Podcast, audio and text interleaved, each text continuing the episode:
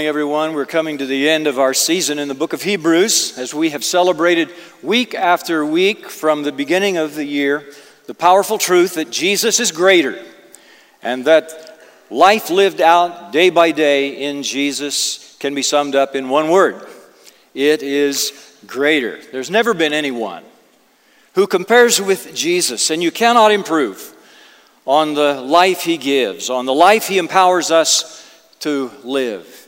It is the superlative life. Now, our series from Hebrews will conclude next week, and next week is Easter Sunday. Yes, someone has said that Easter Sunday is the church's Super Bowl, and that's true because it is the singular event on which everything else depends. And you tell me, are there words in human speech any words in human speech that compare with these words from 1 Corinthians chapter 15 verse 20 and following. But in fact Christ has been raised from the dead. That one portion of a verse is like a blast on the trumpet of God. It's the greatest fact in human history in a statement. In fact, Christ has been raised from the dead. He's the first crop of the harvest of those who have died. In other words, he's the first one who has died, come back to life, never to die again. Since death came through a human being, the resurrection of the dead came through one too.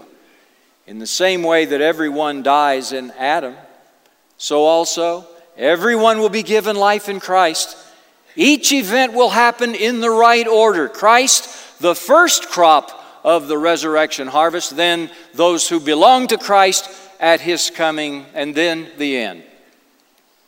When Christ hands over the kingdom to God, and next weekend on Easter, that is our climactic message in this series, the theme of our Easter worship service a greater kingdom. When Christ hands over the kingdom to God the Father, when he brings every form of rule, every authority, and power to an end. And most of us have family members, maybe children, maybe parents, maybe a brother or a sister. Most of us have close friends, neighbors who've never really heard this life changing, destiny altering truth. The message may have bounced off their eardrums, but they never have really heard it because you haven't heard it until it changes your life. I wonder who might respond if you, particularly you, invited them. Christmas and Easter, those are the two times of year when people are most open to an invitation to visit church. And the yard signs that we have at the doors and the cards that we have at the doors are to assist you in extending that invitation to someone. God's love could become real to someone as he or she experiences the celebration of Easter. And Jesus could draw someone to himself if they were in a place to experience seeing him lifted up. And that's what we'll be doing one week from today at the Ford Center. One phone call from you, one text message from you, one personal invitation from you. That's all it might take for someone in your circle of influence, your circle of friendship, your circle of acquaintance to find new life in Jesus. Now, God's Word admonishes us to let the redeemed of the Lord say so. His Word charges us to acknowledge Jesus before people. His Word compels us to speak the things that we have seen and heard. His Word reminds us that we are to be ambassadors for Jesus Christ. His word teaches us that we're to declare the wonderful deeds of Him who called us out of darkness into His marvelous light. And His word warns us about being lukewarm in our devotion to Him. So let's be inviting. We've got seven days between Palm Sunday today and Easter Sunday next week. One more high priority item. I hope you've all heard that we're having special children's activities and a service at the Children's Museum of Evansville Easter morning, right across the street from the Ford Center. We have rented that facility and we have a hundred volunteers who will be working with our children. And they have all been recruited, they are all committed. We are in a good place to welcome, we hope, 400 plus children to the Children's Museum of Evansville next Easter Sunday. And, folks, I know this is not the best way to recruit, but our need is acute.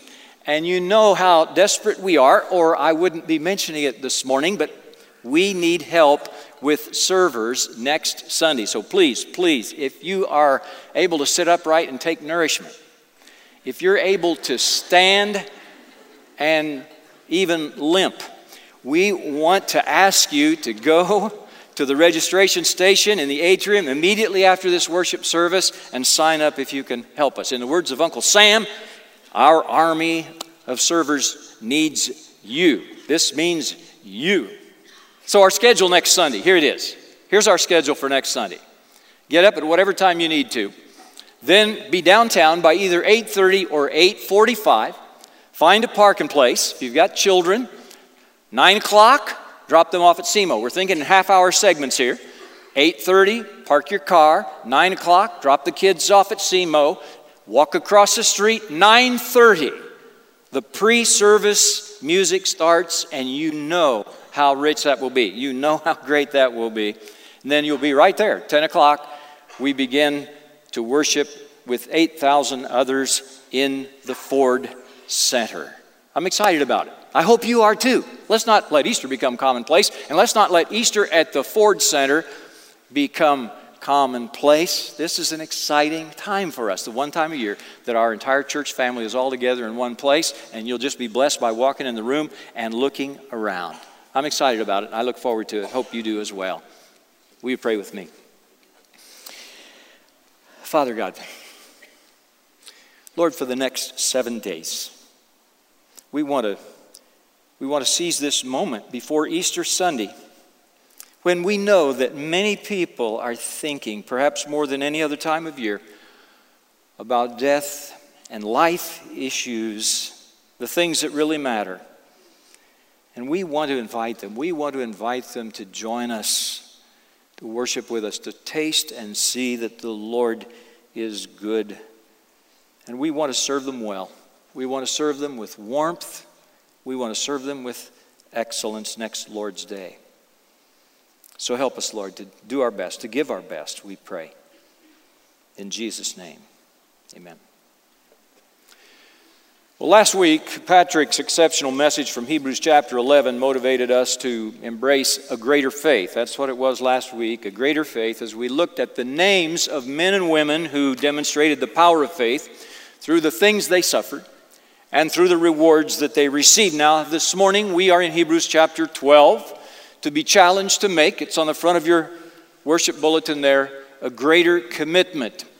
Now, the scripture passage that I read just a few moments ago is one of these great moving passages in the New Testament, but it also constitutes a perfect summary of the Christian life. And keep in mind that this letter was directed to Hebrew Christians, admonishing them to be grounded admonishing them to be firmly established in the greater life in Christ. Just a few verses there in Hebrews chapter 12, four verses give us this clear and succinct formula that reveal to us how we can all be finishers, how we can all persevere, how we can remain faithful no matter what we may face in life. And here's the first part of that formula it says that we are to remember the witnesses. That's in the first part of chapter 1 there, and I'm going to reference the New Living Translation because it colors it up, makes it a little more penetrating. Here we go, chapter 12, verse 1. We are surrounded by such a huge crowd of witnesses to the life of faith. Now, the Greek word for witnesses here in verse 1 is the word martis from which we get our English word martyrs. So, as we run the race of the Christian life, we bear in mind that we are surrounded by martyrs, those who pay the ultimate price by dying for their faith. And it's got to be a reference. It's got to be a reference to the ones he's just mentioned in chapter 11 of Hebrews. You remember what it said about them? They were tortured and refused to be released. They faced jeers and beatings. Others were put in chains and prison. They were stoned, sawn in two, put to death by the sword. Destitute, persecuted, mistreated refugees wandering in the desert and mountains, living in caves and holes in the ground. And what was their crime? Their crime was their devotion to Jehovah. And there are countless others through the centuries that have passed since then who have sacrificed their lives for believing in Jesus right up to the present day. In fact, just a few days ago, the world reacted in shock as ISIS released a new video showing militants beheading a group of 21 men. What was their crime?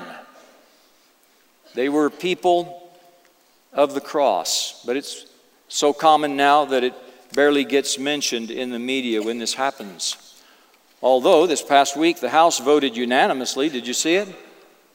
383 to 0. I don't ever remember a time in my life when the House voted unanimously on anything. Maybe they did. I wasn't paying attention. But this past week it happened 383 to 0 to declare that ISIS is committing genocide against Christians. Must be pretty serious for the House to be unanimous in its condemnation. Kristin Wright is the director of Open Door USA. This is a group dedicated to helping believers facing persecution around the world. And she writes that 2015 has gone down in history for having the highest level of global persecution of Christians ever. In their most recent list of 50 countries, where believers face intense persecution. 40 of the 50 are suffering under Islamic extremism. Number one on the list of persecuting countries is North Korea, where it is a crime today to be a Christ follower. And in North Korea, Christians are punished in unspeakable ways. And we don't have access to media there. We don't know what's going on there, but we can use our imaginations. So, are you mindful of these martyrs? These martyrs that are mentioned in Hebrews chapter 11 from Bible times, and those today living under extreme persecution today. Are you moved with compassion to pray for them? And does their devotion inspire you to greater personal commitment to faithfulness? Now, some Bible scholars believe that these witnesses sit in a heavenly grandstand to watch us while we run the Christian race. So, what about our faithful family members and our friends who have died in the faith? Well, I think about my dad, I think about my grandmothers, I think about my grandfather Collins, I think about my brother in law Bill, I think about my good friend Nolan, my mother in law, and my father in law. Are they watching me from heaven right now? Now, personally, I don't believe our departed loved ones see our actions here. I do believe that somehow they know when a loved one is saved and they rejoice with the angels in heaven. But I don't believe the Old Testament saints and the New Testament believers who've passed on into the greater life watch us from heaven as we run the Christian race. I mean, how disheartening would that be? And we know that there is no heartache in paradise. When it says that we're surrounded by a great crowd of witnesses, it simply means that we are among a great host of witnesses, many of whom have suffered, who've lived by faith, died for their faith, and we should think about them. And we should realize these people on the other side of the cross, they lived by faith, they suffered for the faith, they often laid down their lives for their faith in God. And then we should also think about all those on this side of the cross who've run well and have died faithful. And if we truly want to be reunited with our saved loved ones someday, we must remember them. We must think about them, be inspired to imitate their faith. Here's one other thing you and I will one day pass from this life on earth. Will you take your place in this crowd of witnesses? Will your mindset now, today, will your values that you're living by right now, today, will your words, your vocabulary today, will your disposition today, will your life choices today, will they become the inspiration for your children and your grandchildren and your great grandchildren to know the Lord and love the Lord? Will they remember you and be inspired to live a God honoring life? Will they think about you and want to know the Lord and love the Lord? Secondly, a greater commitment requires that we not only remember the witnesses, but also that we remove the weight. That's in the latter part of verse 1 there. Let us strip off every weight that slows us down, especially the sin that so easily trips us up, and let us run with endurance the race God has set before us. Well, it was November a year ago that a group of us from the church traveled to Italy and Greece and Turkey, and one of our ports of call in Greece was the ancient city of Olympia. That's where the Olympic Games began. They originated in Olympia, Greece. And those games were held every four years from the 8th century BC. And I learned something that I did not know about the Olympic Games in the earlier days that women were not allowed to participate. Women were not even allowed to attend the Games as spectators. And it's for a very good reason because the male Olympians competed in the buff.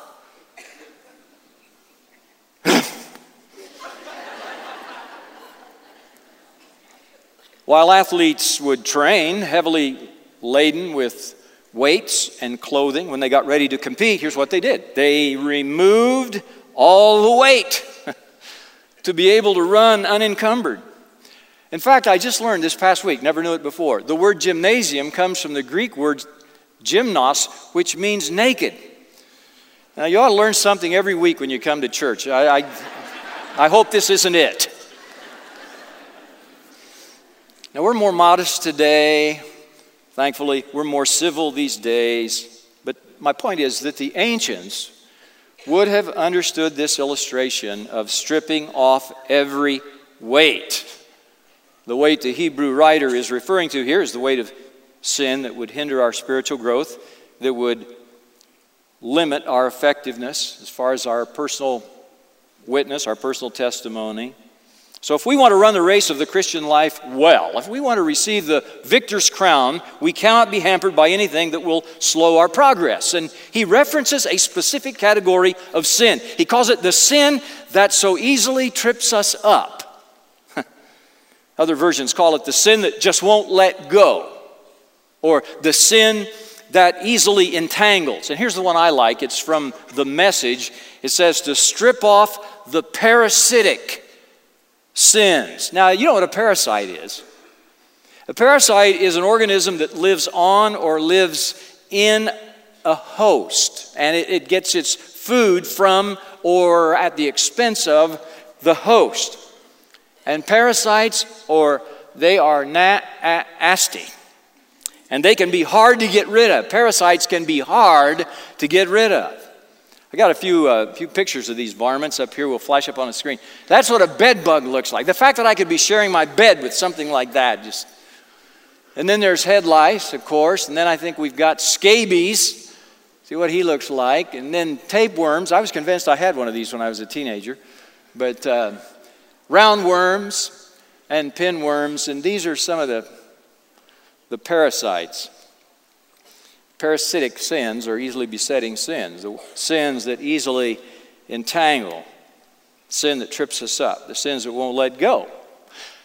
These are like parasites that hold us back from spiritual health and spiritual vitality. What are we supposed to do with them? We're supposed to get shed of them. We're supposed to strip ourselves of them. So, what might that mean for you? I tell you, you cannot experience a greater commitment if you're holding on to a secret sin this morning. So, where are you today? What if you could get a victory over the sin you've learned to live with? The sin to which you've learned to be accustomed, the sin you have learned to tolerate. Can I suggest some of the secret parasitic sins. Here are some prevalent sins that trip people up. According to an online forum that includes testimonies by real people, these are real people that sent in these, these testimonies about the sins that they struggle with. Here's one adultery and fornication. Thaddeus writes, I chased, bedded, threw away, and hurt many women. I saw them merely as physical objects for my own sexual gratification. I lied to them, even telling some of them that I loved them and would marry them when I had no intention of doing so. I justified it in my mind, thinking I deserved these affairs. But as they went on, it stopped being pleasurable and it became outright misery. Was this the Lord? He asks. Then Ginger writes about her parasitic sin of gluttony. Here's what she says Drink, drugs, overeating junk food when I was anxious or bored, living from one party to the next, one vacation to the next. I was totally addicted to gratifying my senses. I never told myself no until the day God got my attention when my health broke. then Bart writes about his anger. Bart writes, I used to get so angry at people. Anytime I felt personally affronted by their behavior or comments, my fists would ball up and I would fantasize about smashing their faces. Road rage was a big problem for me. It was so bad that I literally gave up driving. I was afraid of what I might do. My worst moment was fighting a perfect stranger on a train just because I thought he tried to stare me down and he needed to be put in his place. Reading and reflecting on God's Word has really helped my anger management, and I am so glad to have rediscovered Him. But I know this will be my toughest sin to totally quit. And then Nancy writes about lying. She says, I always seem to have to tell people what they want to hear rather than what the truth actually is. In social settings, I always have to tell a better story to keep people from getting one up on me. What is the matter with me? Why can't I stop lying? I've accumulated so many secrets, I don't know what I'll do if I am found out. I know how important the truth is to Jesus. He is the truth after all. It's so discouraging. Now, as I read through these testimonies online, I thought, I thought all of these are action sins. But Jesus focused more on attitudinal sins that are really the things beneath the surface that create the action sins. So the online testimonies were all about action sins, but Jesus is more prone to confront attitudinal sins. They're more common. They're more in the category of the parasitic sins I'm talking about here that we tend to rationalize. And there are five sins that Jesus most often confronts, and they are these number one, hypocrisy. Seven times in Matthew 23, Jesus pronounced woes on hypocrites. And then in Acts chapter 5, you remember a couple in the early church named Ananias and Sapphira. They were struck dead for pretending to be generous when in fact they were really covetous. And Jesus confronts laziness. Very often, Jesus judged those who were slothful. In his parable of the unprofitable servant, that servant was judged by his master because he did nothing in service while the master was absent. He took the master's money, dug a hole in the ground, and buried it, dug it up, and returned it to him when he got back. What did he do with all that time? He was on R and R. He was lazy. And Jesus confronts pride. The proud and self righteous Pharisee in Jesus' parable, he despised others even in his prayer. God, I thank you that I'm not like others. That's pretty brazen. I think the greatest vice on earth is pride. And if it is, that means the greatest virtue in heaven is humility. And in the book of Revelation, even those who receive crowns in heaven are quick to cast them down before the Lord, recognizing that He alone deserves glory. And Jesus confronts indifference. When the leaders in the synagogue did not want Jesus to heal a man on the Sabbath day, Mark chapter 3, verse 5 says that Jesus was deeply disturbed by their indifference. Their indifference to human need. And in Luke chapter 16, Jesus told about a man who went to the place of torment after death. Why?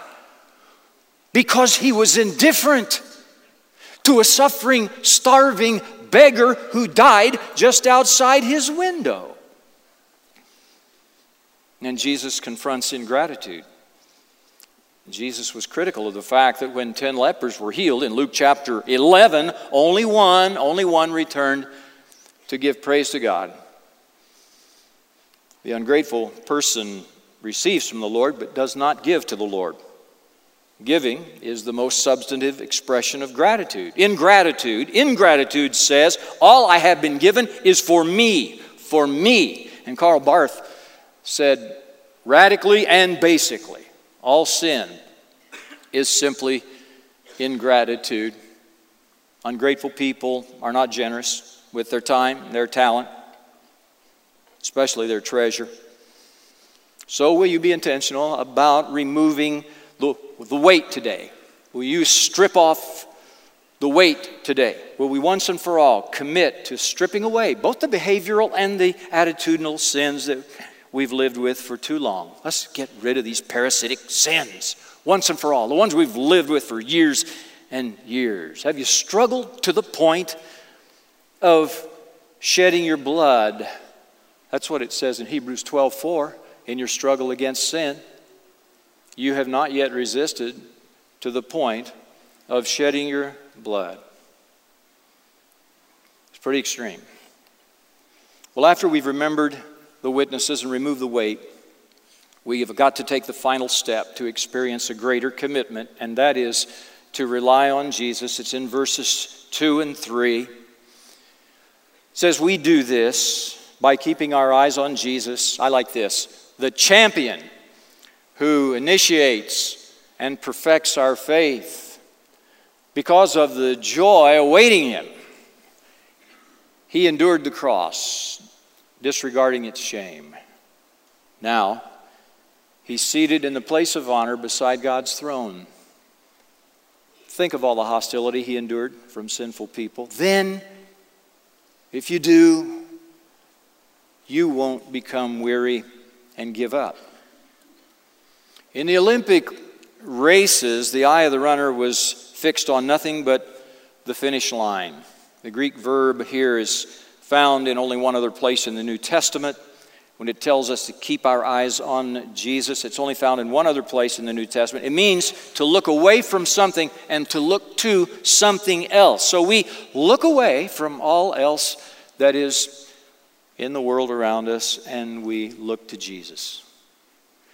In the Christian life, he is our example and Jesus was Jesus was farsighted. He saw clearly through the immediate crucifixion to the joy that was ahead of him. So he could endure the harsh suffering. He could endure the cross, disregard its shame. I'm telling you, Never had any person so sensitive a heart as Jesus. And the cross was a humiliating thing. It was for criminals, it was for those who were considered the dregs of humanity, and yet Jesus embraced it. He accepted it. So if Jesus could endure suffering like that, so can we. So can we. So must we, regardless of what we experience in this life.